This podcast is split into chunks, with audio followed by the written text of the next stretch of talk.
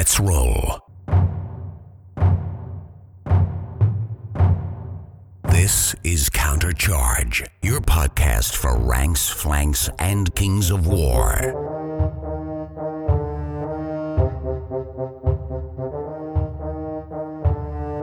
Join your hosts as they delve into the world of Pannithor and bring you worldwide coverage of all things Kings of War.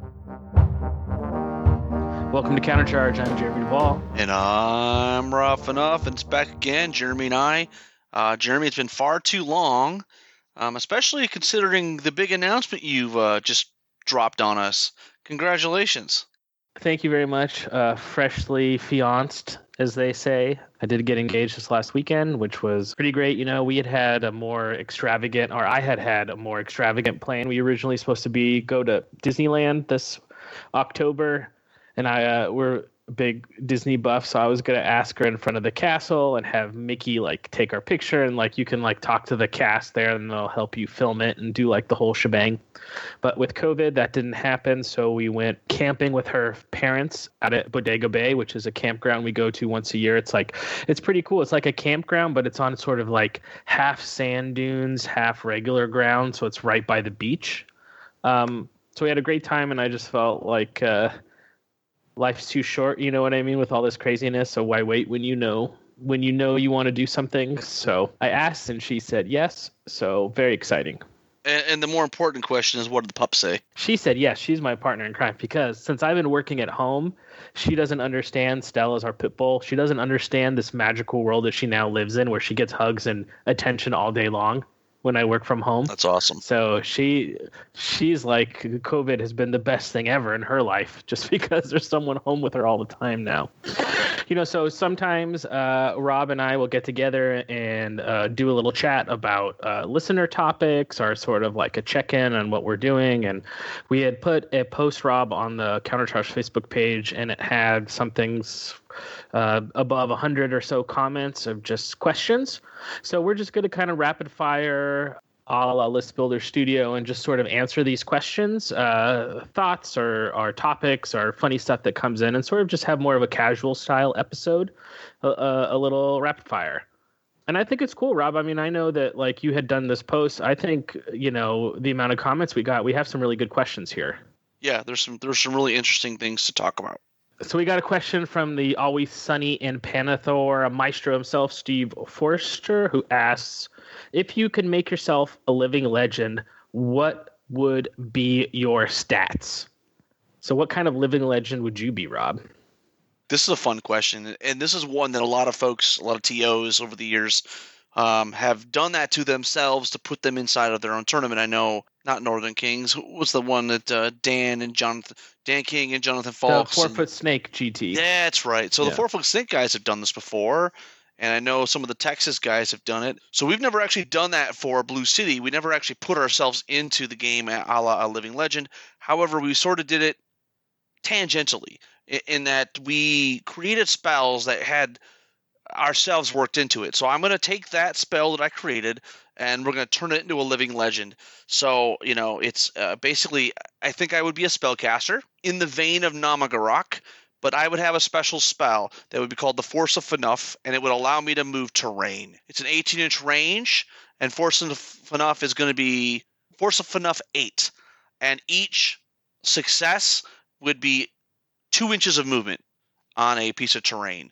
Now, that may sound broken, and it probably is. So I'm gonna I'm I'm I'm a man. I'm a man of you know many talents, but I will concede here that I probably I'm gonna be defense three. That's gonna be my concession, but I am gonna fly. Cool.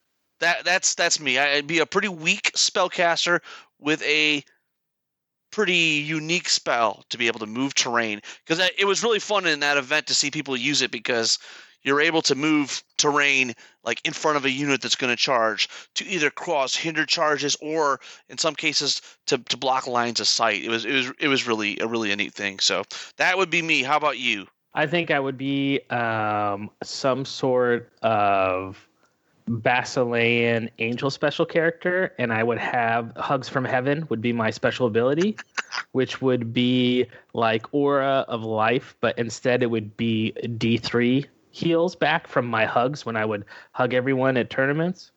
And then I would have a special spell called uh, White Noise Negator, which I could cast on combat units that would make them uh, fight in the following combat round with only half their attacks.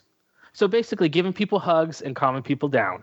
So that's that's would be me. I got another one. You probably had a, have a weapon called the Spear of Positivity, and you yes. can throw it down from heaven, and mm-hmm. wherever mm-hmm. it hits, it generates a 12 inch bubble of radiance of life. I, I, I, dig it. I dig it. I dig it. It's always fun to to chat about that kind of stuff. Uh, and it's always fun to go to those events where either they've created their own monsters or their own living legends. It just gives some flavor to the game, and uh, I I'm always a big fan of those tournaments that do it, especially when they don't take it too serious. And I think there's a couple different ways you can go with that, Rob. Right? Sometimes in tournaments, when people do spe- tournament special characters, they just blow them out. Right? I think of Emerald Dragon GT had some, uh, and then the um, Bug Eater had some just unbelievably power, powerful special characters, but they tried to leverage that by if you killed your opponent's special character, you got a, a lot of tournament points. And then I think there's another way, right? Like I know Rashad for Riddle of Steel GT, he has all the characters from the Conan story. So Conan, Valeria, um, also Doom, you know, all those guys. And he does them more akin to like normal characters, just a little bit more buff. So I think adding in special characters to your tournament is super fun, and you can take it kind of down both ways, right? As having them be super powerful, fun narrative, or having them still have some flavor but be more in line with regular characters. So I think there's a few different ways you could do that. So let's go to the second question, and I'm going to read the question, but then I'm going to change it a little bit. I think so. Matthew James says, uh, "Who is your second favorite guest of the year after Matthew James?" I'm just going to say let's let's let's say who's our favorite guest that wasn't a Mantic or an RC person. So you know, huge thanks to to Ronnie and to Matt Gilbert and Rob Berman and Matt James and, and all of you know Patrick Allen and Elliot and all the the the, the Mantic folks we've had on this year. It's been, I mean, this has probably been one of our best years in terms of really, really opening up that correspondence and that dialogue with Mantic Games. Um, so that was been amazing. But let's take them out of the picture. Who who was your favorite guest from this year so far? And I know who mine is, so I'm gonna let you go first. Okay, that's a good question because, like you said, Rob, we really had some great people on the show this year. You know, Alex, Steve, and Matt have been fully indoctrinated into the show, and that's allowed us then to expand our circle of guests through UK, uh, Australia, and all over the world. So we've really had some really amazing guests. Um, I think probably one of my favorite is someone that we had just recently, which was Ash from Guerrilla Miniature Games YouTube channel you know, him and I are a similar age. I think we both, you know, grew up in sort of the same era of gaming. So I felt like a lot of kinship with him based on, you know, where we come from in our own gamer origin story. And I think uh, he's a, a content creator that is uh, game agnostic in a way that he does content for all miniature games. And if you haven't checked out that episode, I'd recommend go and listening to it because I know, like you, Rob, we play lots of different miniature games. You know, Kings of War is our favorite game, but we play other games. So just sort of in our tribalized, polarized world, it was really interesting to have like a psychological debate or our, our uh, psychological discussion about why people play certain games or why maybe someone only plays one game or why people play more games. So that was like a really interesting um, conversation, I thought, uh, exploring that idea of what it means uh, to play multiple game systems. Who was your favorite? Well, mine was an easy one. It was Duncan Rhodes because pulling the, the curtain back a little bit, Mark typically doesn't do a lot of uh, episodes, right? He really focuses on narrative workshop, and maybe once a month we get something out of him. And he kept this one completely close to the vest. Didn't know anything about it, and all of it, he said, "Rob, here's the new episode with Duncan Rhodes." And my jaw hit the. I was like, "How did you get Duncan Rhodes?" Now, and I usually beat him up for being that fanboy, you know, that like rah rah rah. But like this is the one time where it paid off, where his uh his stalking actually captured us a great, great guest. So that that was mine. It was just, and it's really maybe not so much from the content, just from the the shock value that it received. Because I was just like, how the heck did we get you know Duncan to to join us on countercharge? I think we've grown a lot this year, Rob, but still, like I think this last year we've had the privilege of having a lot of bigger named guests come on the show. um, and that's definitely one of them. Uh, and like you said, you know, we all love Mark. He's like our uh, you know, Uncle Mark in the basement playing his basement games, and he's got his advanced squad leader out, and and he's doing his thing. And he does the narrative workshop, which are awesome episodes. You know, him and Brandon Rossbaum uh, from Wing Hussar have really developed like a great relationship, and we have a really great relationship with those guys. So I know, as a fan of narrative, I'm super thankful for those guys coming on. But basically, it was like we we have a Facebook chat of the host, right? And Mark's just like, "Oh yeah, I got an episode done. It's all ready." And it's like, "What's the episode for?" And it's like, "Oh, it's just me interviewing Duncan Rhodes." And it was like, "What?" Not only is that awesome, but the fact that Mark was able to keep that to himself and not tell anyone until it was like finally edited and just bask in the glory of being like the OG of Counter. It's like, Mark, you never have to do another episode again. You're good you know? So and same felix too. Felix had kept it close to the vest too. But that's one thing I, I, really appreciate out of the narrative workshop rob is not only like what mark does but it's him and felix and um you know all ben, right? ben right ben Nathan when he comes on for the RPGs yeah. Exactly and they've had all those great uh uh, authors on that show. So in a way, it's like the narrative workshop has developed its own sort of like sub subculture or like subgroup of guests. So and it's good. You know, again, we try to do content, a little bit of content for everyone based on you know uh, what sort of aspect of the hobby they're really into. Well, the next question we got is concerning um, blocks of infantry, and Mike Rossi asks, in your opinion, does something need to change with blocks of infantry? It seems to me that a 1416 defense 4 block can't take a charge from normal cavalry, etc., without dying, or they get to countercharge and do two wounds before being wiped out than the next turn. I've heard the argument of just taking more, but blocks of infantry seem to die very easily. Or is it my general ineptitude and whining is shining through here? So, you know, this is a, a interesting point because recently I had been playing a lot of ogres and even with some of the newer stuff coming out, it you know jump started me to get the Siegebreaker models, and that's cool. But I dug out some of my old armies, right? So I got out, I got out my all cavalry orc army, which turns out is illegal. I have to build some more. Um, I had a proxy in some actual unlocking units, but then I also brought out my old undead army, which doesn't have all the cheese, right? It only had like a you know a regiment of revenant cav. It only had two troops of wraiths. Has no wights. So, and it has no dragon, no worms, none of the, the cool stuff. But when I put it on the table, I played against my buddy Matt at the shop, who was playing his Kingdoms of Men list, and it just hit me. This is an army of men against an army of men. These are two big blocks of, you know, this in my mind is like what I want Kings of War to look like. Um, and I realize there's different armies, and some are more elite, and some are more horde army, but like this was cool, right? It gave me that that kingdom of heaven feel where you got these two giant armies um, and so and so mike's question really does resonate with me because there is some truth to it right there's there's a prevalence of crushing strength in the game right I think you should always assume whatever's going to hit you is going to have at least crushing strength one. Yeah, if, if you're if you're doing a lot of regiments, they're not going to live, right? Unless you know you have a weak, a, a unique situation where that unit has got phalanx and you're taking a charge from cavalry. But like in general, I have been finding uh, when I have been playing infantry, the regiment blocks don't work. And so what I'm typically doing is I'm taking two or three hordes, right, and then and then I'm interspersing regiments in between them. Uh, and I'm basically taking the charge with the with the with the hordes and then counterpunching, if you will, with with the regiments. I think that that does work. But to his question, is there something wrong if if a defense four block can't take a charge? I guess it depends on the, the the regiment of infantry we're talking about. I mean, some of my regiments are only like 100 and some points, right? Kingdom as a Man or undead skeletons or zombies. I, guess what I'm saying from a balance perspective, it makes sense, right? If you have a unit that's that's 100 and let's just say 150 points, 100 150 points, and they're getting charged by a unit of knights that's you know two 250, well, on the balance sheet, you you should expect that charge to go the cavalry's way. But um, so I don't think there's a huge problem. I do think that there's probably things we can do to, uh, you know, maybe reduce the prevalence of crushing strength. Maybe that would help infantry in general. Or maybe there's some more defensive buffs we can give them.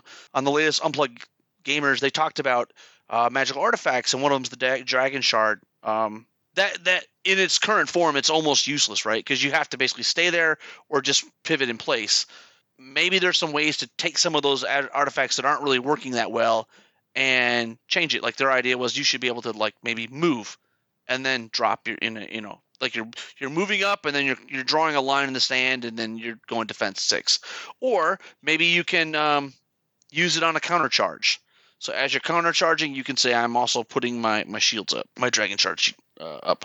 I don't know. I'll throw it over to you. What do you think about this this discussion? In the end, so much of Kings of War comes down to the pilot and not the list, right? I think that the list does matter to some extent, right? You have to be the list is like getting your foot in the door, right? But to open up the door and achieve victory, you have to play correctly. So I think almost any list can work. Almost any list can work. And again, there's always going to be hardcore ends of that that bell curve where you have a list on one end of the bell curve and you get matched up against a player on the other list of the other end of the bell curve and you're just screwed from from turn one. You know, there's are still those scenarios, but they're not prevalent. So I would say in the end, when people are thinking about what type of army they want to play or what type of army they want to build, I think most anything could work at some level.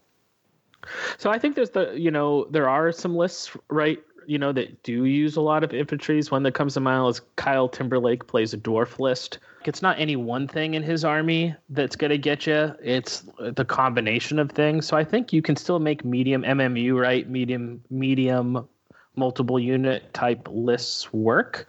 You just got to think about like, like you said, Rob, how am I trading these points? Yeah, is it are they elite regiments? Are they throwaway regiments? Because really, if you have a bunch of regiments that get killed, but that's their job, then it's fine, right?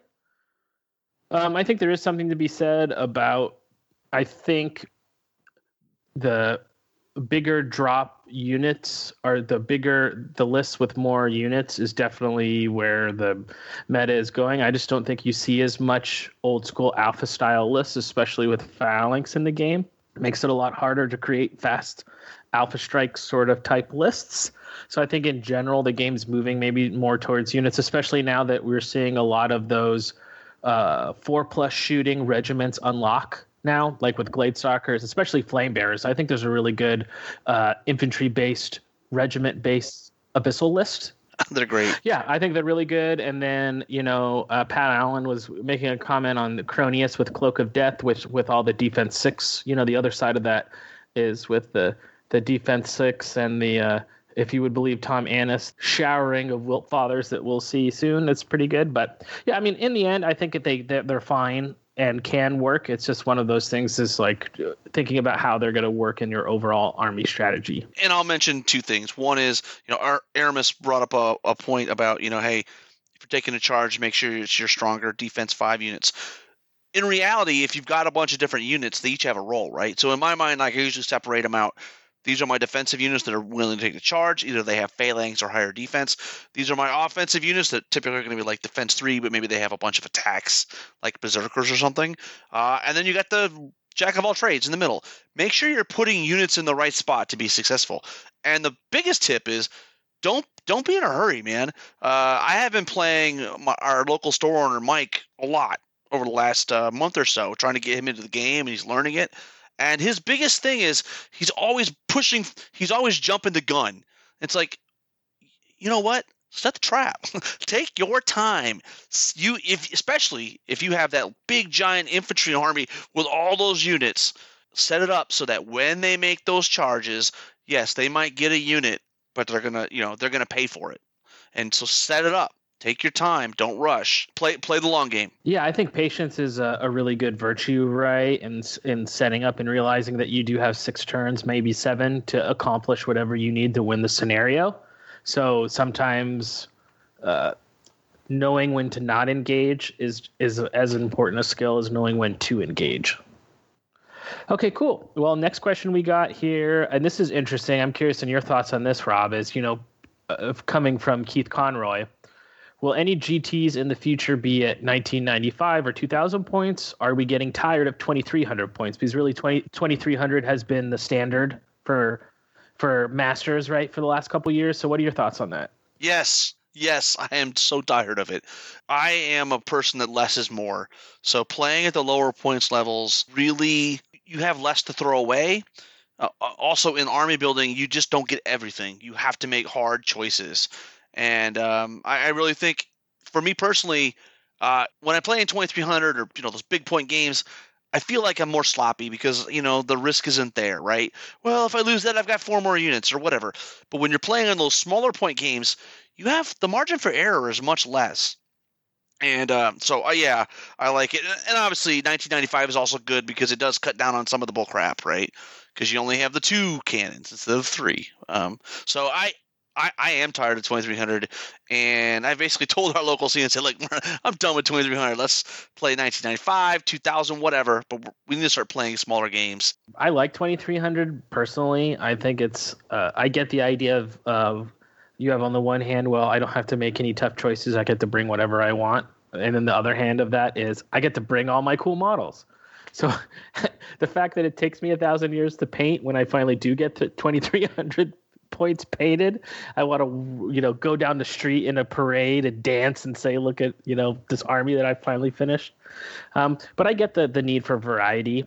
I know that like Alamo's coming up, right? And they do 1995 for the first couple of games, and then 2500 for the second half, and then I think the King of Monsters event in January is going to be 1995, I believe. So I think 1995 has a place, definitely. I think 2000, you know, Britain runs the Bay of Kings at 2,000 points. It's just old school 2000. It's it. So I see the kind of the benefits and detriments to all of it. Um, I kind of like a little bit of everything, so I think I'm probably leaning towards 2300, but I wouldn't be opposed or against um, playing at another a different points level. And I know Rob, we haven't the Masters Council hasn't yet voted for what the points level will be for Masters that's going to be held next summer. So if you have some feedback on this, or you have some ideas of what points you'd like to play, make sure you talk to your region reps um, and let them know sort of where you're at as far as points wise.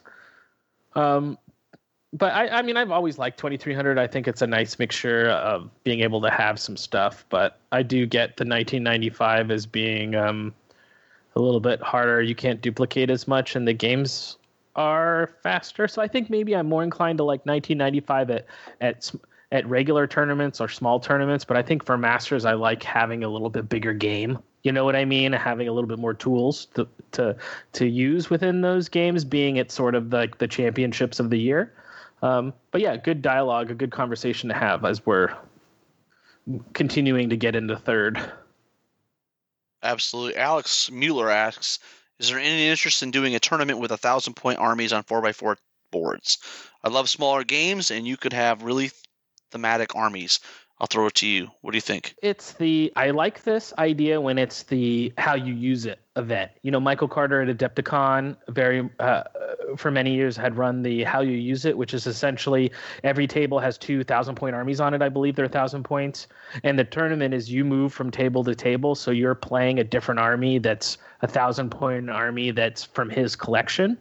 So I like that idea of being kind of coming to the tournament and being given random stuff and then being like just like a true test of play skill on how you can you navigate it. Um, if it was a one day tournament locally, I probably wouldn't mind doing a thousand points playing on smaller games, getting more games into it. But I think if you're traveling anywhere, um, it's at added expense, and I think you would want to have a little bit more of the spectacle or grandeur of bigger point games. But uh, what's your thoughts? you know, obviously if it's a one day event locally, no problem. You know, that works. I think it also works really well with narrative events. The thing we're planning for next year will have some thousand point games in there. Um, but like to your point, you know, why couldn't you do this on a Friday? right? So you have a two day GT Saturday, Sunday, Friday. You know, historically, there's been some events that would hold doubles events or something like that. Why not have a, a four, you know, a thousand point tournament on four by four tables? Because it allows you to play more games, which allows you to meet more people, which I think is a good thing.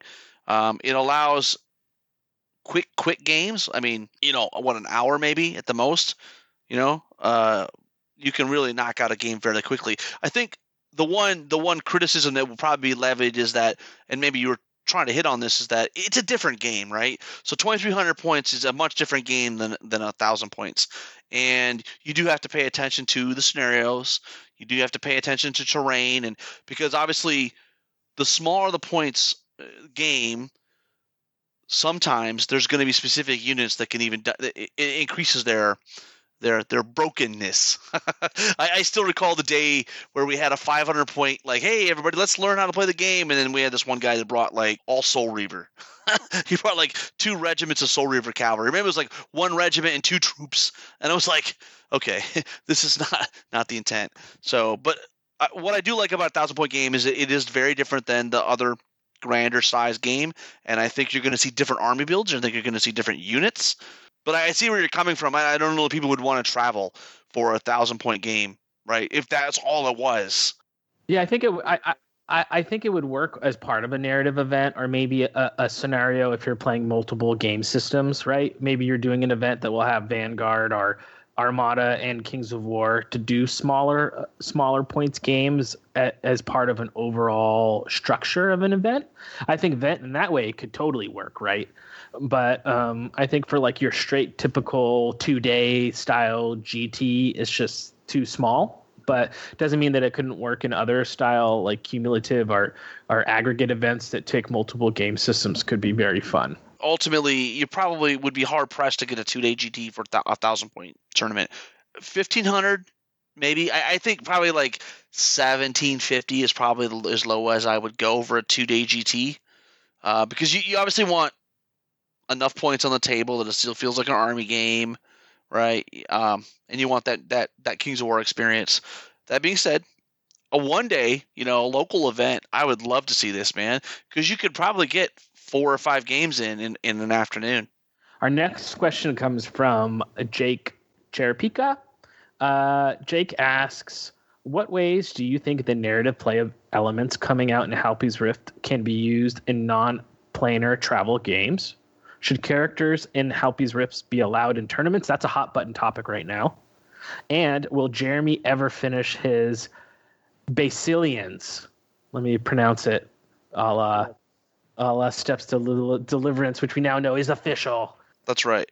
So let's start with the last question. The answer is no. Yes. Uh, Jeremy will never be done with his. Well, all great journeys in life are about the uh, journey, not the destination.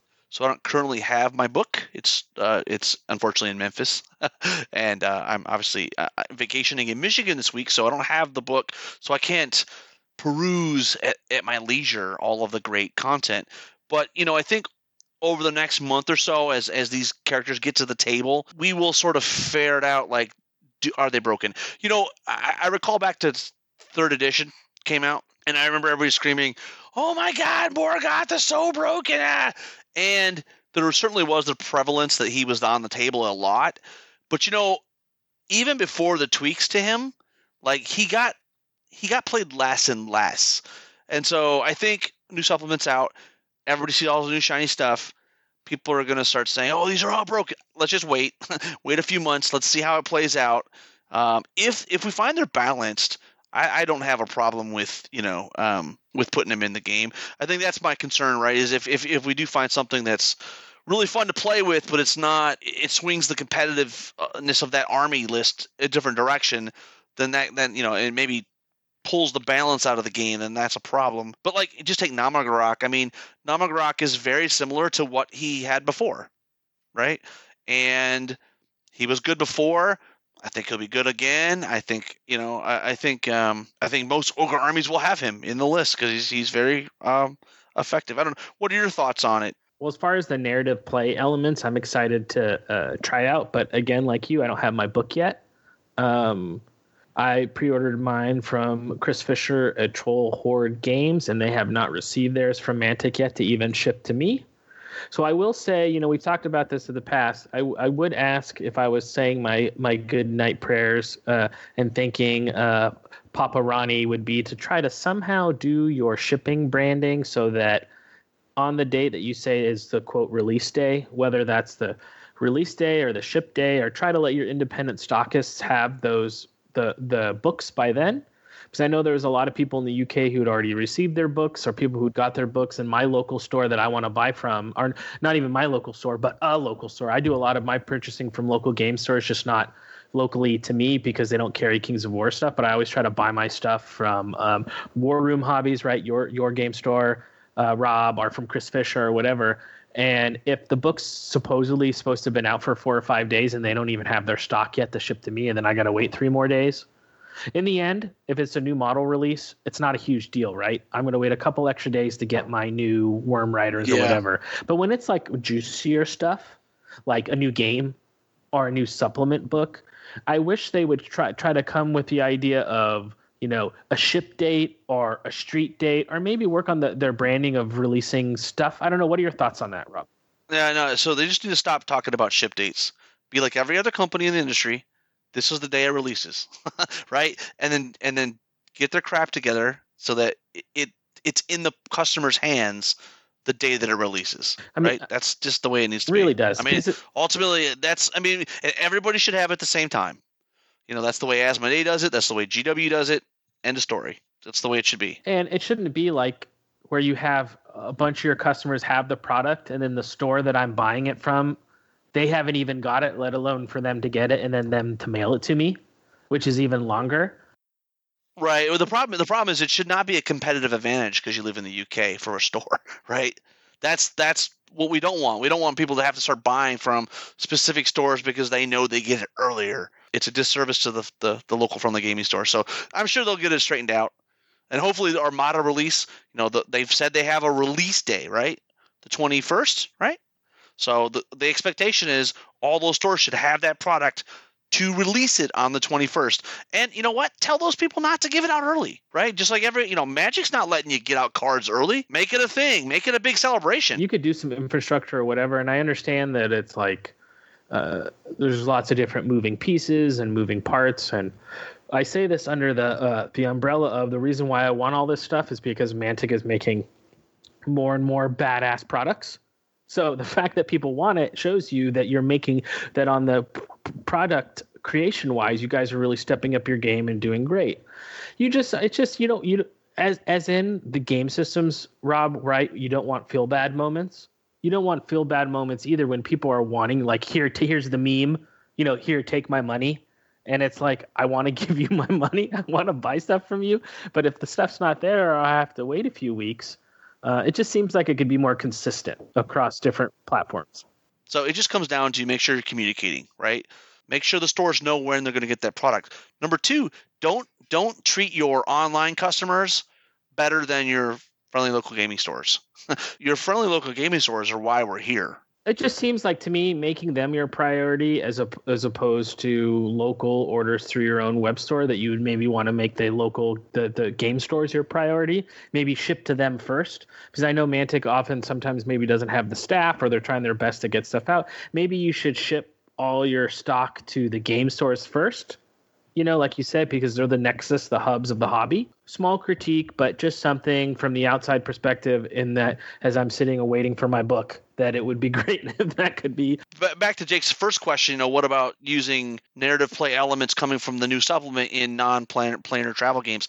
I think just you know from what I've gathered, you know, it's it's wonky, right? So it's going to be a little bit less deterministic, and so for the competitive scene, I don't know that we'll see a lot of that being incorporated into tournament games, right? Because you're rolling on these charts and you're you know it, it, it gets a little bit I hate to say it, but a little bit Warhammer Fantasy Battles ish, where you're rolling on a chart and anyways. maybe what, what we'll see, Rob, is maybe not full hog crossover, but you know, TOs can really do whatever they want, right? They they can make their own characters, they can do this, that, or other thing. So maybe the Halpi stuff, like that rich, flavorful stuff, will be an inspiration for TOs to create their own flavor, maybe not as wonky as as or as narrative as that, but maybe they'll take some of the bones of those systems and use it in creating their own stuff. So I think any supplement that gives you more soil to explore is a good thing.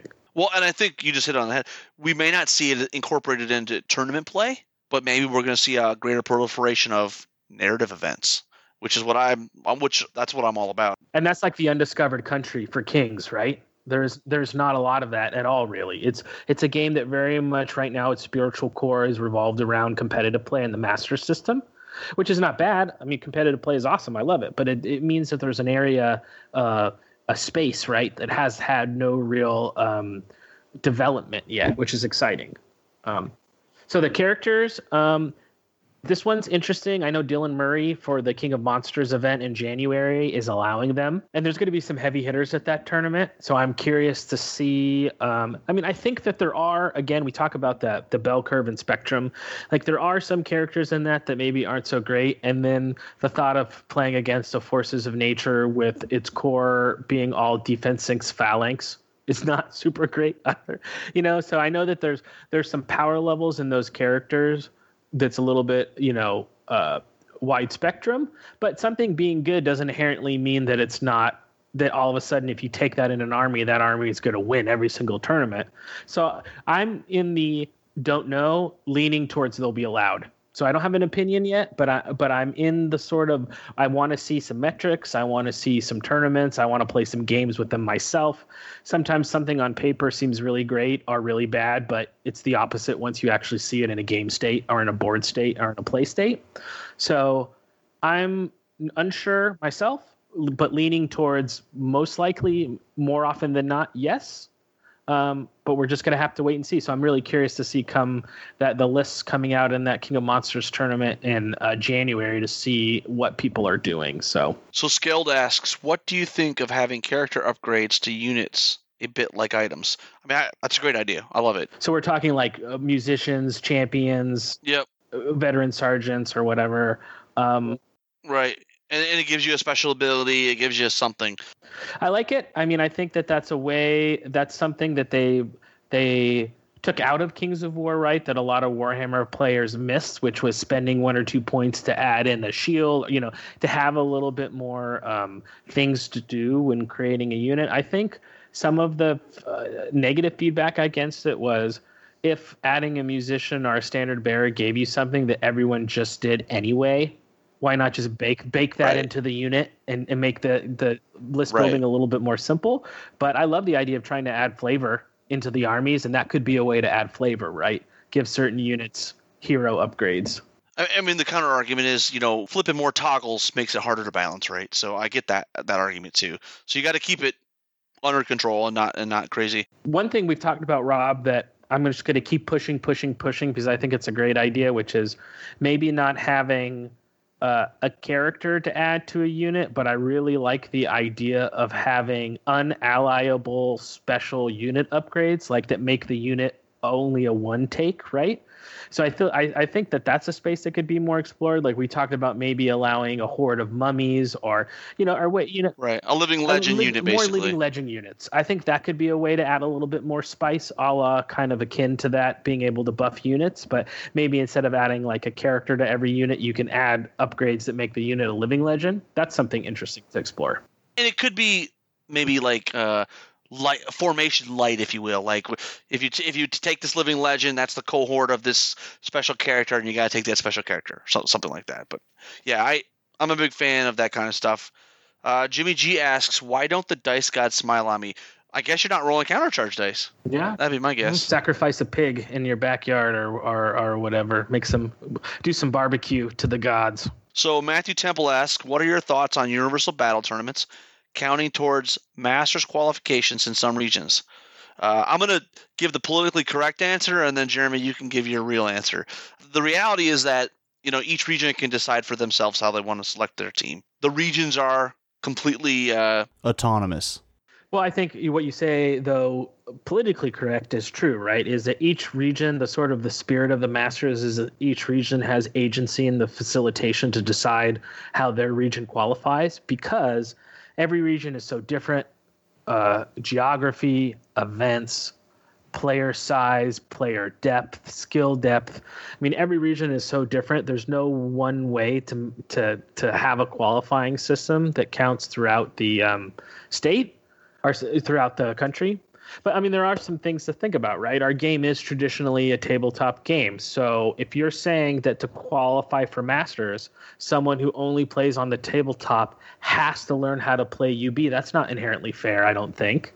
Or uh, if someone can only play on UB based on stuff that they can't qualify because they don't want to take the personal risk of going to an event, even though I think events can be held in a safe, responsible, science informed way. But so I think that there's really some some back and forth in this. I know what we've decided to do um, is we've we are allowing a uh, one out of region event swap in. So for to qualify for the Masters in the West Coast, you have to have three qualifying scores to make the first round of cuts. And then we say we look at everyone who has three qualifying scores and then rank them. Previously, we had had you could have one out of region qualifier as long as it was a Masters qualifier in its home region. You could use that. And then plus we had dual region qualifiers. So tournaments that were specifically a dual region qualifier and you didn't have to use your one out of out of region swap. So what we've allowed is dual region qualifiers that are qualifiers in their home region that are that uh, are UB, but that are be counting as a qualifier in their home region. You can still use those, and you can still use one your out of region swap. You can use as a UB event too. So essentially, you can get two of your three scores with UB events, but to get that third score, you're going to have to go to an event in person. And our thinking is that hopefully by the beginning of next year, next spring, we'll be able to give some more in person events for those people who haven't been able to get UB scores.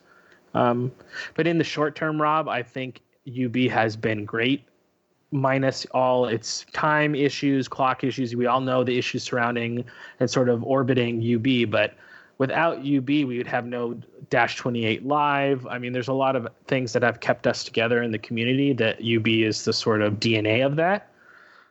So I think it just comes down to your region. I know the South isn't doing it, but the South has had the opportunity to have more in-person events, and this just may be a qualifying year, Rob, where people just have the minimum amount of events to qualify, and we just this year and a half is just a weird blip in in our history of tournaments. But I think for now, it's it's goes back to the region that you're in, but I don't think it's a bad idea to try to incorporate some UB into qualifying with with sort of the state of the world. So Billy asked Rob, "Will you and I record an Armada episode after we get our ships?" Yes, if we if they are released on the 21st and our store has them on the 21st to give them to us, uh, we will probably record an episode the next day. And that's why I bring up this whole thing because not getting my Halpi's Rift no big deal. But if I don't get my Armada stuff on time, I'm gonna lose my mind. I'm cutting somebody. So I'm cutting someone. I'm going to the the the the, the Monts Day Pretzel Twinkie. I'm gonna show up in the front yard and be like, "Where are my boats, bro?" So let's just get this uh, solidified and worked out ahead of time. Billy Capcom asks, when will there be more episodes featuring Alex Coos? When you're hearing this, there will have already been an episode out with Steve and Rob Berman and lots of bourbon. I'm just curious when we're going to get the Lost Kouzian episode. There is an episode that Alex and I recorded that he was supposed to edit that has been working on it for three or four months. So there is like a like a mystery track. It was one of those times where I'm like very excited to hear that person talk about their army. Uh, and it's you know an amazing amazing hobbyist and uh, their story goes untold. So sad. Hashtag sad. So Erasmus Berger asks, I apologize if I pronounced your name wrong. Why are there so many reviews for Ratkin and Dwarves and so few for Night Stalkers? No, before I answer the question, I just want to give it a shout out to him because I love that guy. We get this every once in a while. This bubbles to the surface. This like this uh this sense of entitlement where people think shit should be free from Mantic, and he's always the first one to say, "Look, man, we got to pay for this. And I, and I love that he's a defender of common sense. Uh, but anyways, to the question, you know, why are there so many reviews for Ratkin and Dwarves and so few Night Stalkers? Well, this question has prompted me to get off my butt, and we will get a we will get a Night Stalker review together just for you. Yeah, I think with the Army reviews, Rob, really what we do is we try to bring you guys panels of people who play that Army at a high level and or who maybe community figures are also too who are good for radio. You know, because the last part of the episode is we're trying to craft a, a show that has information, but that's easy to listen to. So sometimes it really depends on who's playing what at the time that they're playing it. So, but always give us suggestions. You know, if there's a certain army that you've never seen a review for or that you're really into it, you know, definitely let us know. The army reviews sort of just kind of pop up as we're inspired to do them because they do take a ton of work. So you kind of have to be really excited to do them. So often that revolves around one of us deciding to play that army or an army doing well at a, at a big event or whatever. So, yeah, so definitely do that. And just like uh, a side point to what you said, Rob, you like cool stuff. People make cool things because they're inspired to do so, but also so that they can like pay their bills and like pay rent and all that stuff. So we got to get away from this whole idea that it's okay to expect that cool things be created for free and that we get to play all those cool things and never have to invest in it. Now, again, I go back to that bell curve. There's lots of things on that bell curve, right? Like it does make sense to me that errata are balance tweaks. There's an argument that could be made that that shouldn't have to be purchased because their tweaks are adjustments being made to the core book that you've already bought. I get that on some level, right? I don't uh, uh necessarily agree with it, but I can kind of begin to see that logic. Whereas paying for a book that has a whole bunch of new content or new units, people may be more inclined to want to pay for that. But that aside, we play a game which game system is model agnostic. So not this company is not telling you you have to buy their models. Already they're saying play whatever models you want. Greg from Easy Army helped develop and support the communities unpaid except for donations for so long and pretty much a, a huge chunk of Easy Army subscriptions go to go to him anyway. And it's such a small amount of money that I know for me, and I know my financial situation, Rob, or your financial situation is not the same as anyone. But buying a book that's 20 or 30 bucks, or paying for an Easy Army subscription, or buying some models every now and then, I mean, do you go to the, did you like, do you buy cups of coffee, or do you go out to Burger King, or what? It, it to me, it's it's just I just don't buy that argument of I don't have enough money for an Easy Army subscription.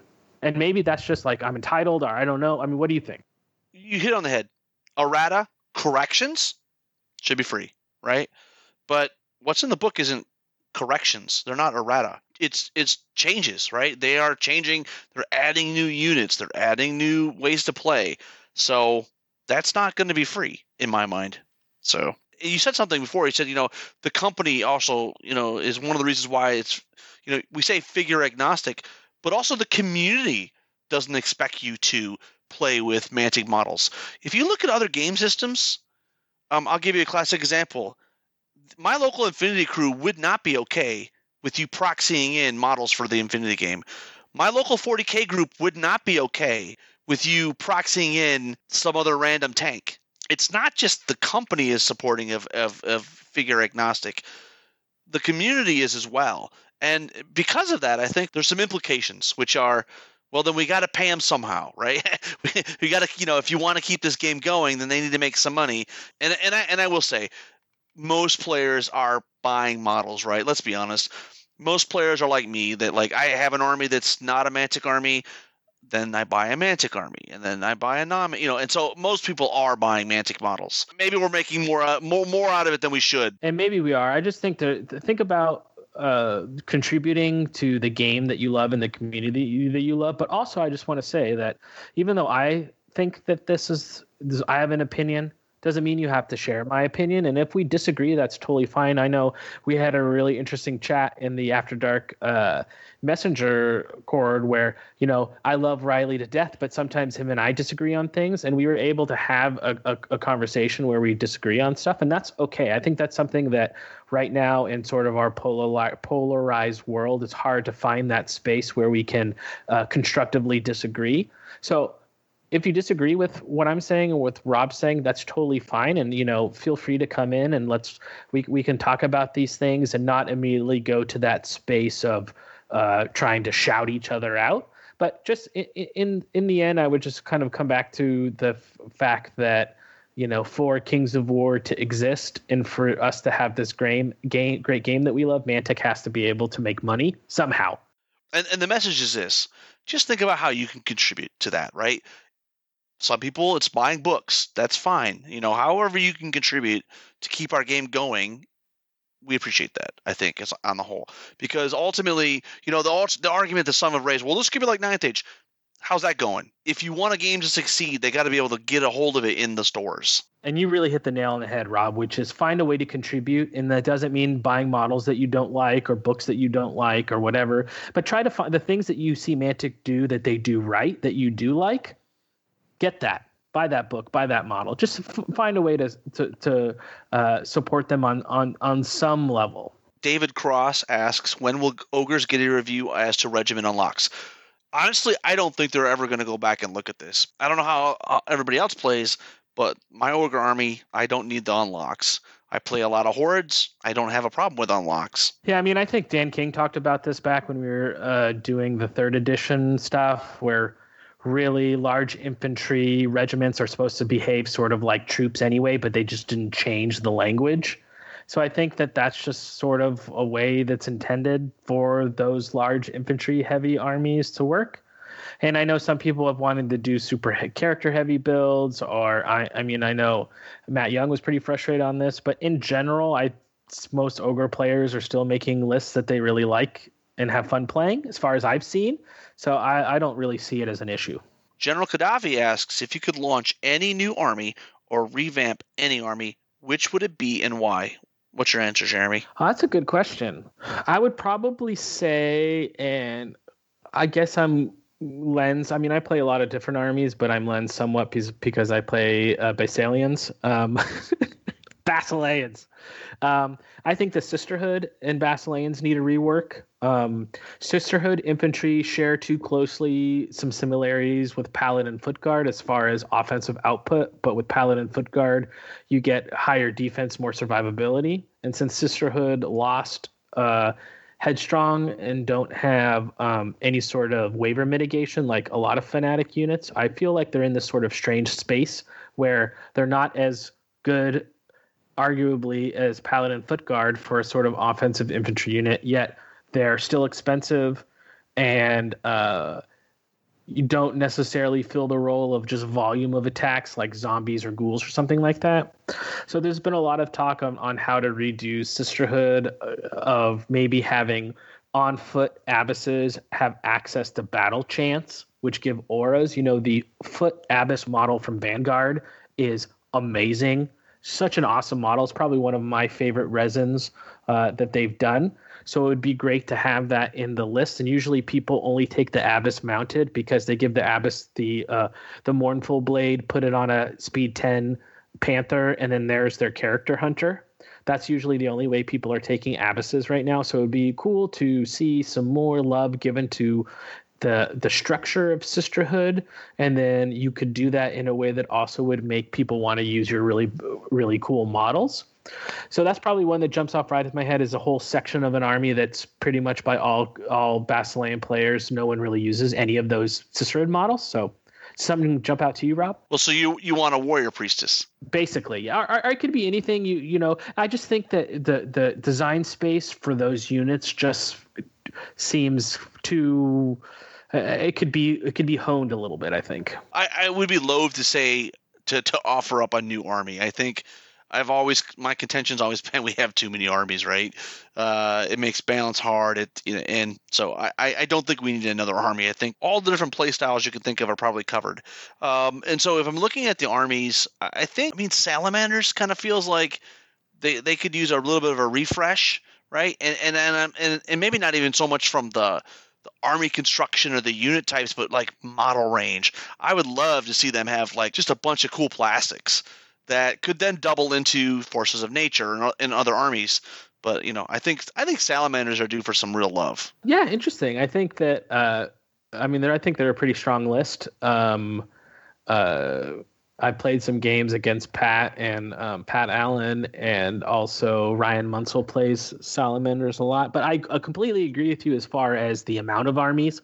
I think with all of the armies, and you know, there's been talk of this too, with all of the armies and all of the sub factions and whatever, really, in my opinion, you shouldn't. The need to allies or the the need. I mean, really, there should be a faction that you can find now that fits your that gets your juices flowing, right? Um, so I'm pretty happy with the amount of armies, and in general, I think I'm pretty happy with with where the game's at. Actually, um, you know, we'll still have to see what the new update changes where where we see, but I think there's a lot of different armies and a lot of different builds that are all interesting. Stu asks, "What's your favorite tweak on the standard scenarios? Uh, ones that you've managed to add a bit of narrative to the out of the buck ones?" You know, my stock answer is go back and look at the old scenarios like the ones where we're destroying tokens and scour and I, I find interest in that you could take some of those concepts and mix them into the current scenario, and kind of you almost put two scenarios into one. The other way is you know really not great for tournament play, but you can have asymmetric scenarios, right? Where like one person's objective is one thing, and there and another person's is something else. I, I think that's cool too. So, uh, what about you? One of my favorite ones, and I think I mentioned it on the show before, is Rashad does a tweak on Dominate for Riddle of Steel, uh, and he calls it the Tree of Woe. So basically, it's the in uh, the Riddle of Steel. It's a Conan Conan based uh, tournament. So different scenarios are sort of different elements from the Conan story or the Conan movie. And there's this one scenario where in the part of the movie where Conan is like tied to the tree that it's dominate and there's a tree in the middle of the dominate circle that's a piece of like uh, uh, terrain, but it's not really terrain for game purposes. That's just there to be a uh, element of the scenario, and the tree causes dread. So basically, it's a nice play on having to get into the circle for dominate, but when you come into the circle, your nerve gets reduced. So you're trying to balance that of getting units into the circle, but knowing that there's like a penalty for doing it.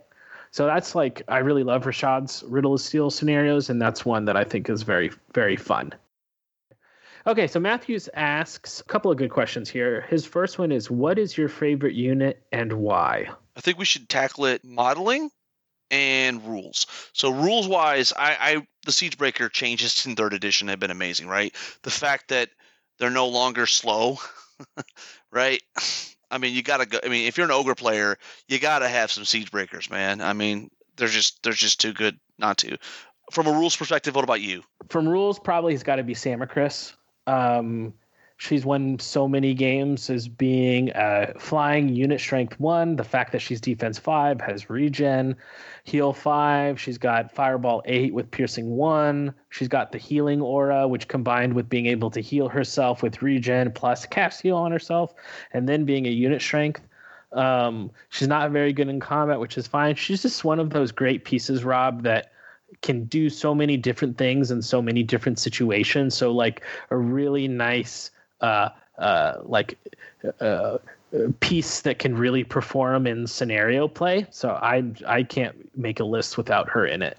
And then how about modeling? What's your favorite for modeling? Uh, that's a good question. Um, looking at Mantic stuff, I love, I absolutely love, and I wish they could somehow do more of it. But the new Vanguard uh dwarves. They're unbelievable. Awesome. I wish i wish i could do a full army in in in mantic vanguard dwarves. Their ogres even are better than the than, than the dwarves right? So like to answer the question i'm gonna say the new boomer sergeant. I mean he is unbelievable. Where he's like boom and he's like kicking out a shell out of one i'm like this dude is amazing. Or the or the ogre bully. There's like points in your life where like like i've been putting together these ogres for vanguard and they're they're all on this table together and and it dawned on me like these are better than anybody's models I've ever seen. Like these are as good or better than any other company's resin sculpts. End of words. The best resin, period.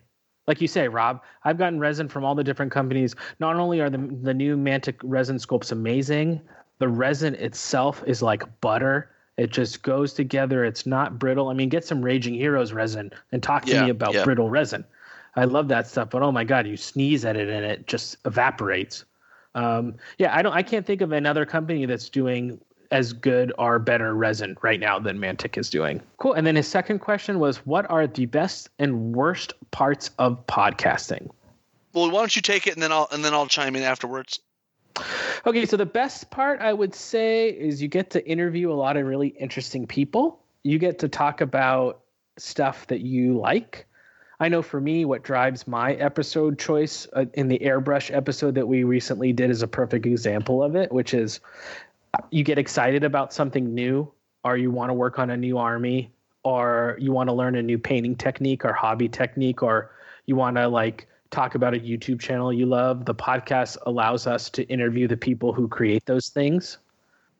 So it's like really uh, nice to be able to um, have that agency of being able to connect with the community people.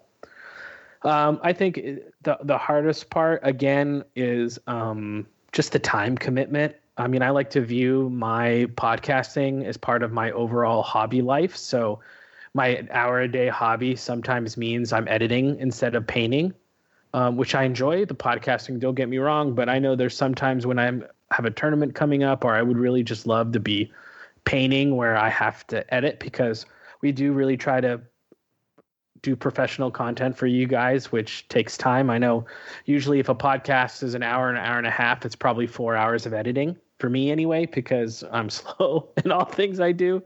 Um, but I think the positives outweigh the negatives, right, Rob? Or we wouldn't do this sort of stuff. Yeah, and I think I would echo what you said, right? Which is the, the, the best parts are when you get to talk to somebody you hadn't talked to before, meet some new folks, you know, explore a topic you hadn't really had a chance to sit down and think about. And you have that really engrossing conversation of, oh man, that's really neat, getting other people's, you know, point of views. Uh, the, the negative is obviously, you know, we, we, we kind of set the bar high in terms of standards. We, we don't just record and put it out, right? Uh, we edit and we try, we do our best. Um, depending on time crunches, sometimes we don't get to edit as much as we would like, but just roughly, you know, an hour of content is probably taking two to three hours to edit, right? And and you know you do the math, and some of these you know some of these two or three hour you know army reviews are the classic example. Those take a really long time to put the show notes together, to get everybody in a room together to actually record it, uh, and then to edit it. It, it can be a month long process to get it where we to our standards that that you know that we're happy with. So I wish there was ways to to be better at it, but ultimately, you know, you got to edit it. All right, I think we've beaten that to dead. So we did get a question from Chris Davis. He asks, "Why is it a tier three mage seems in most cases to be vastly inferior to lower level mages when it comes to actual casting mechanics?" Um, he's specifically asking pre Halpi's Rift. Uh, so pre Halpi's Rift, there is no correlation to magical tiers and magical acuity or the ability to cast spells. So um, anything you're seeing is just attribution error, and so you're reading into things because there there is nothing. Yeah, I mean, I know that Halpi's Rift is bringing in a lot to do with with mage tiers, and I know you know um, in that. Uh, Facebook thread, people did talk a little bit about how different tiered mages currently, their access to spells usually comes with more spell dice. So like a higher tier mage on in some cases can get more dice for a spell. But I think really, you know, along with the um, the keywords, right, Rob? There was some future stuff put into the game that maybe didn't have as much relevance or as mu- as much in-game mechanics at the time that it was put in, but more so kind of trying set, setting the seeds for some possible ways to go into the future. But if you do want to see the mage level stuff, you can go into Halpi's Rift now and get a lot of flavorful ways to play using different mage tiers. You know, I would almost say too to his original question, you know, rather than talking about it based on magical tiers, you know, you could look at it from a cost perspective. You know how many points the, the mage costs. But that's a little problematic because cost isn't uniform across the entire spectrum, right? Like that mage may be worth more to that specific army list and it, it, and it may cost more. And like Matt James replied to that thread too, which is essentially just like what, what, what Tom and other people had said previously, which is the higher level the spellcaster is, the more dice they get for right. spells. Really is being kind of the basic, simple aspect of how it affects gameplay. So Nick Brook uh, mentions a little bit about the Green Lady and the Brotherhood. Um, but his question is, you know, do you think it would ever be feasible for Mantic to license the franchise to video game studios so they could create a Kings of War video game like the Total War franchise, for example? I, I think the answer at a basic level is yes. I think a couple things to keep in mind.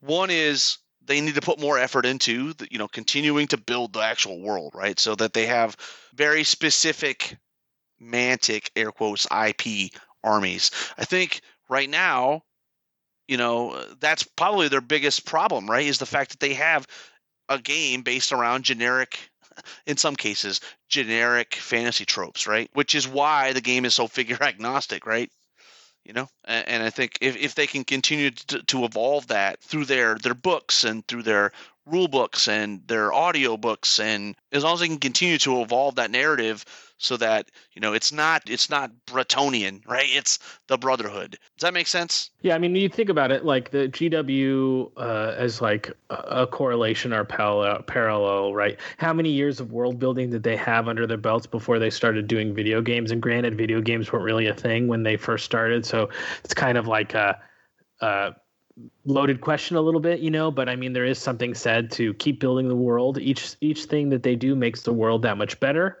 Keep doing books, keep getting the books narrated so I can listen to them on Audible, please.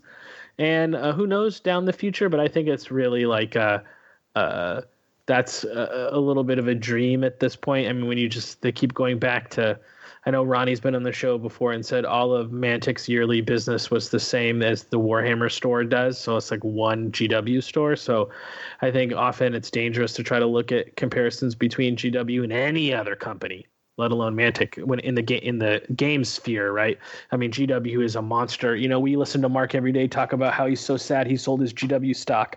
So I mean, it's like a it is on the other level. But I think that to me, video games is a way to explore world building. So let's just keep on that world building train. Hong Win Soon asks, which faction do you think is the weakest, and what could be done to balance it?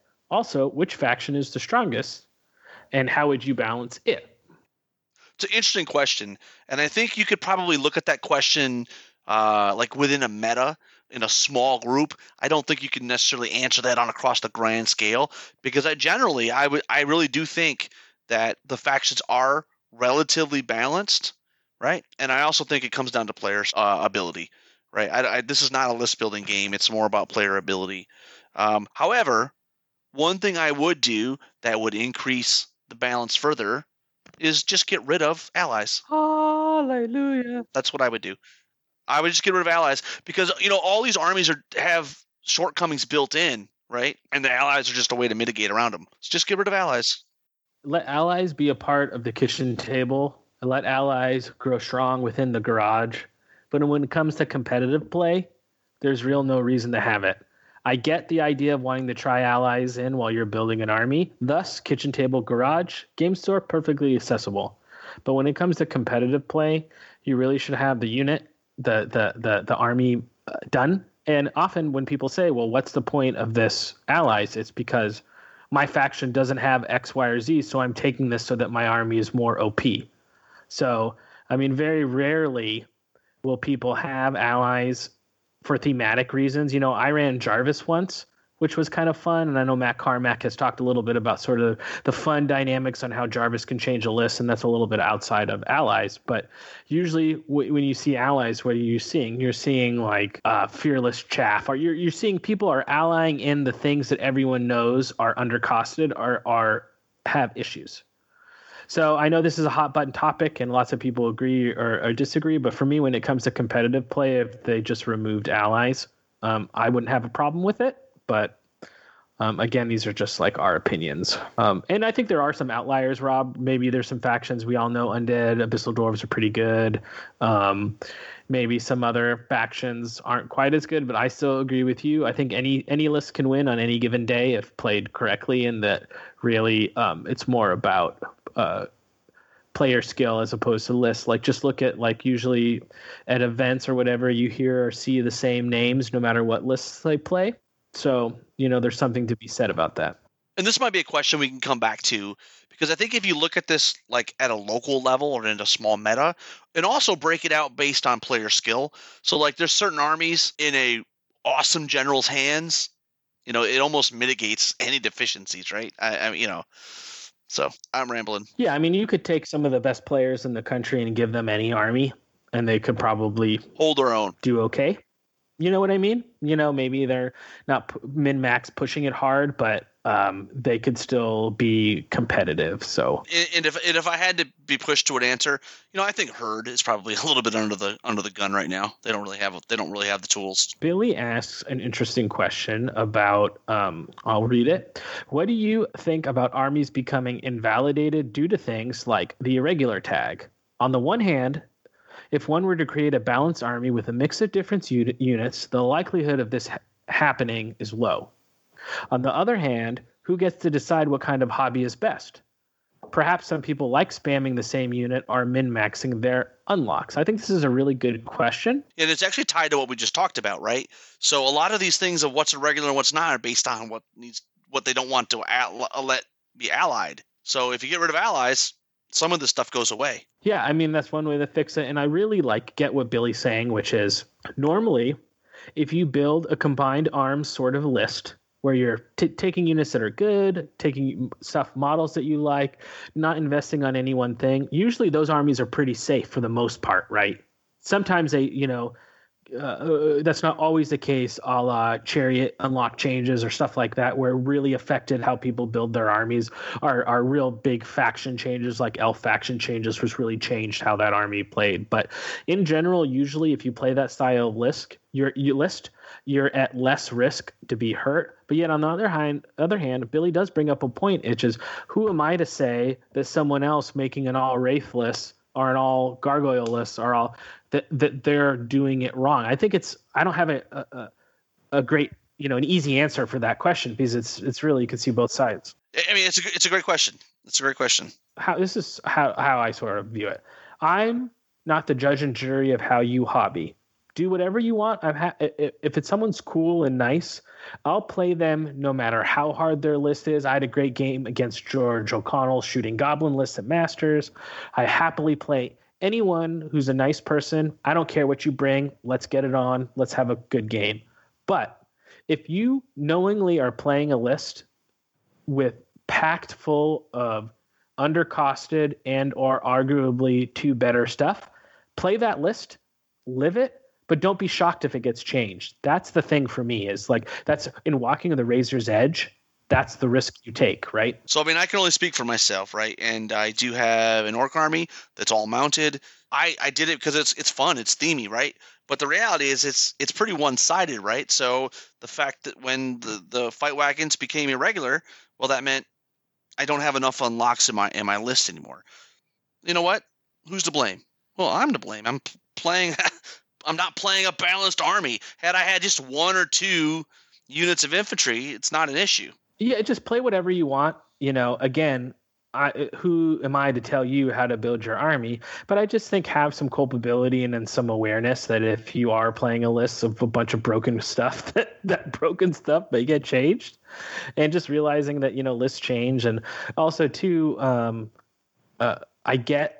I really I feel your pain and feel your tears when you say this whole army that I lovingly painted or whatever I can no longer play it in the style or way that that I want to play it. And I do get the who are you to decide how what makes this game fun. I should be able to decide what makes this game fun. But in a perfect world, we got to try to find some middle ground, right, Rob, where we can bring as many people together and try to make the experience fun for as many people as we can, which is trying to create fun, thematic, or balanced, or whatever you want to say, eh, eh, play play environment. So I don't think there's an easy answer to Billy's question, but I think it's one that we'll probably continue to talk about and debate for for until the end of time if you play on the ragged edge, you occasionally going to get burned. I have an all-mounted orc army list that's got two legions of fight wagons. They're irregular. Well, I got to pay more Gore Riders now. In a story, you can kind of read into Billy's question here. If you're playing a balanced list, you're, you're fine. You're not going to get burned. And, and I also want to make the distinction: they don't invalidate armies; they invalidate lists. Yeah, I mean, there's always going to be changes that you can make or whatever. So I just want to say that, like, I, I really see both sides. I mean, I see where people are coming from when you have that feel bad moment where your army is not good anymore. But on the other hand, really, it shouldn't be a, it shouldn't be like a shocker. Like if you fill your army with only one thing that's super points efficient, and then all of a sudden that one thing gets changed. I mean, I'm not uh, uh holding it against you for making that style of list. I don't personally make lists that way, but you know, you rock it, bro. But you shouldn't be shocked and uh, taken aback that all of a sudden that's changed. Now, um, the the army, the whole army's changing character and theme from edition to edition. I think that's a little bit more valid of a thing.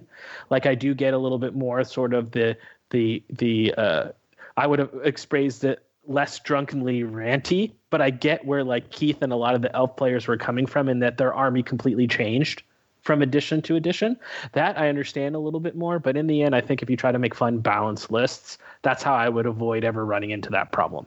So Billy also asked if you could have one Mantic army done and painted right now, which one would you choose? I would say, based on this being painted by someone else immediately, I would take a ten thousand point Goblin army. That's a great answer. I think the new take Goblins, a Horde army because if you're I, saying I, somebody else has painted it, Yeah, I'd probably, I'd probably do Ratkin or something. Goblins. Yeah, that would, that's a smart answer. Because the both the new goblins and the new Ratkin are just so awesome. I love them. That new starter box, I'm just that's going to be the first starter box from Mantic that I buy for Kings of War that I don't even know when I'll get around to, but I'm just going to get it because those models are awesome. Uh, I love the new goblins, but with me knowing how long it takes me to paint, I just would never finish a horde army, so that would be my choice. Dwayne asks, cavalry and chariots are such cool models and units. Why can't the rule sets make them viable and put on the board? And there's some discussion there, and I think I think his point is that he's trying to make is that well, phalanx is a big deal. Certainly, if you have a, a, a heavy contingent of cavalry and chariots, and you're playing against an all phalanx army, you're going to have a bad day. I don't see those kind of lists where you have a lot of. I mean, you may have a few units of phalanx, but not a whole big list. Uh, and so it kind of goes back to Mike's point earlier, which is you got to have your units in the right spots. Be patient. Set up the charges in the right way. Don't charge your horde of chariots into a you know a, a horde of pikemen from the kingdoms of men. That's that's that's not the right answer. Yeah, I mean, I think that with with bringing chariots back, chariots back to being able to unlock I think we'll see them. I know Shannon Shoemaker, perfect example. He ran chariots in his goblins and he took them out of the goblin. He stopped playing goblins not so much because the chariots in and of themselves were no longer good, is that he didn't just did not have the unlocks anymore. So I think that that was one fix specifically for chariots to uh, make them viable again. Um, I mean, I have played double Knight Cav in my Basilean list forever you know, and that list has done really well. You know, it won Riddle of Steel a couple weeks ago, and I had to play in that list. Three of my five opponents were all Masters levels players, so that list can work well. You just have to know what the Knight Regiment can do and can't do. You can't charge a regiment of knights into a horde with phalanx and expect to do anything, right? That's where you're speaking to Rob of, of, of knowing how to engage units and where to deliver them. So I think knights are fine. I think they're good. You just got to think about how am I using them? Where do I deploy them? Do I am I chaffing for them correctly? Am I charging the right thing? You know, just don't put your knights across from all their phalanx. But that being said, if you do happen to play a knight heavy army and do happen to get matched up at a tournament against someone who has all phalanx, that's the nature of the beast. That's part of part of uh, a well a part of uh, miniature gaming and competitive gaming in general that there is some matchup dependent, scenario dependent usually people who win events uh, win tournaments. They played correctly. They got lucky in certain key dice roll moments, and they also had good matchups. So that's just part of the nature of the thing, I think. Well, I just played my all orc army against uh, Mike at the shop, who had two big hordes of pike, right? And that's a problem.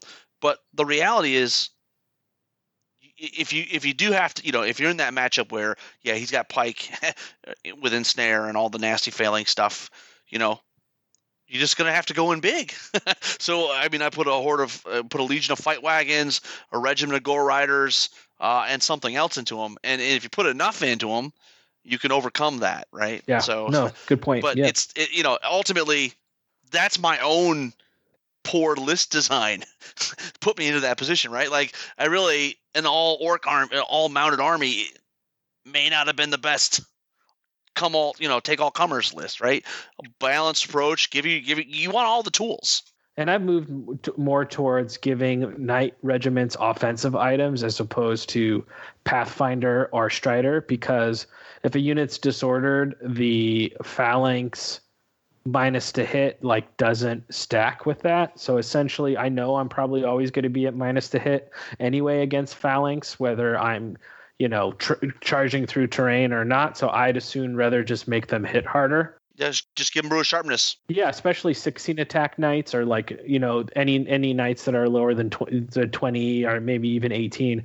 Just give them strength or elite or sharpness or you know what I mean. I think so. I think there's some tech stuff you can do in list design and also play uh, uh, to to make those units count. But you just can't just throw them into a horde of long axe and expect your one knight regiment to do anything. I mean, that's just not going to happen.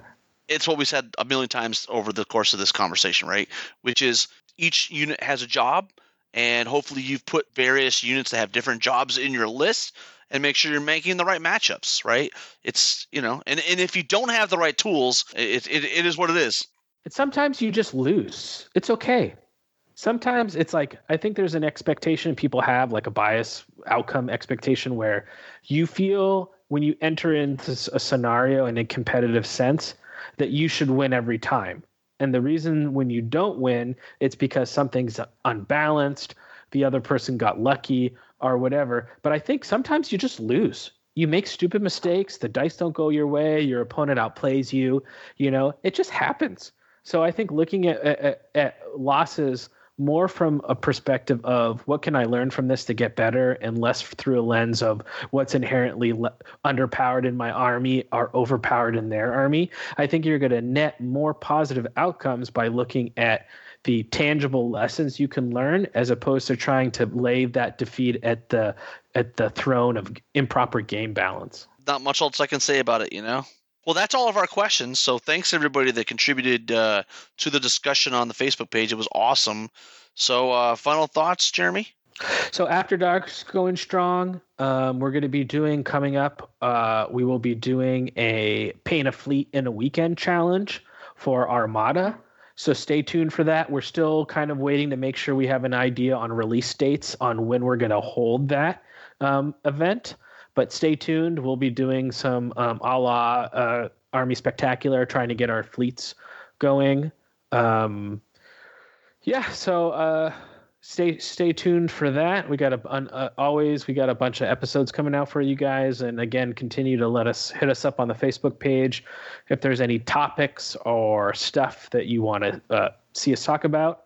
Um, any shout outs for you, Rob? Yeah, I'm just really excited to get all the new content coming in and Halpi's Rift and the new starter box. And uh, hey, I've got a Nightstalker army being painted by Billy, so I'm excited about that. I finally wore him down. It took me like four years of badgering, but it finally happened. So I'm going to have a Nightstalker army. Yeah, fantastic. That's awesome. Yeah, so I'm super pumped about that. And uh, I think that's all we got for tonight. So until next time, keep countercharging. Thanks for listening. And we'll see you next time on Countercharge. Please let us know what you thought of the show by emailing us at counterchargepodcast at gmail.com, on Twitter at countercharge15, or by commenting on the Countercharge Kings of War podcast Facebook group. If you enjoy the show, you can help others find out about it by leaving positive reviews on iTunes. Until next time, keep countercharging. Music is a composition of Kevin MacLeod and is licensed under Creative Commons.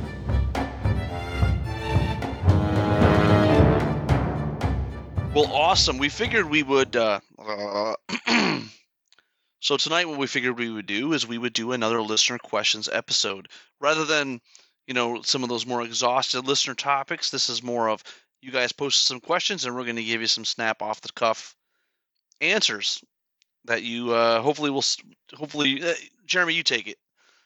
Explain what we're doing tonight. I'm terrible. So we got a question from the always sunner and oh, Mr. Danny DeVito himself. Yeah. I'll just redo this because this is terrible. That's gonna be one of them nights. and our buddy Croger has a bunch of questions here that we're not even gonna bother taking the time to answer because really all they are about is stroking you know, his buffering ego. his exactly. He already knows the answer. Of course, I like Alex Who's the best. That one. Uh, so who's the best hugger? Jeremy. Well, let's see. Dwayne Robinson. No, not Dwayne Robinson. I mean, I'm just I'm just excited to get uh, the new two player starter and Halpi's Rift You and just there? really. Yeah, uh, I muted myself.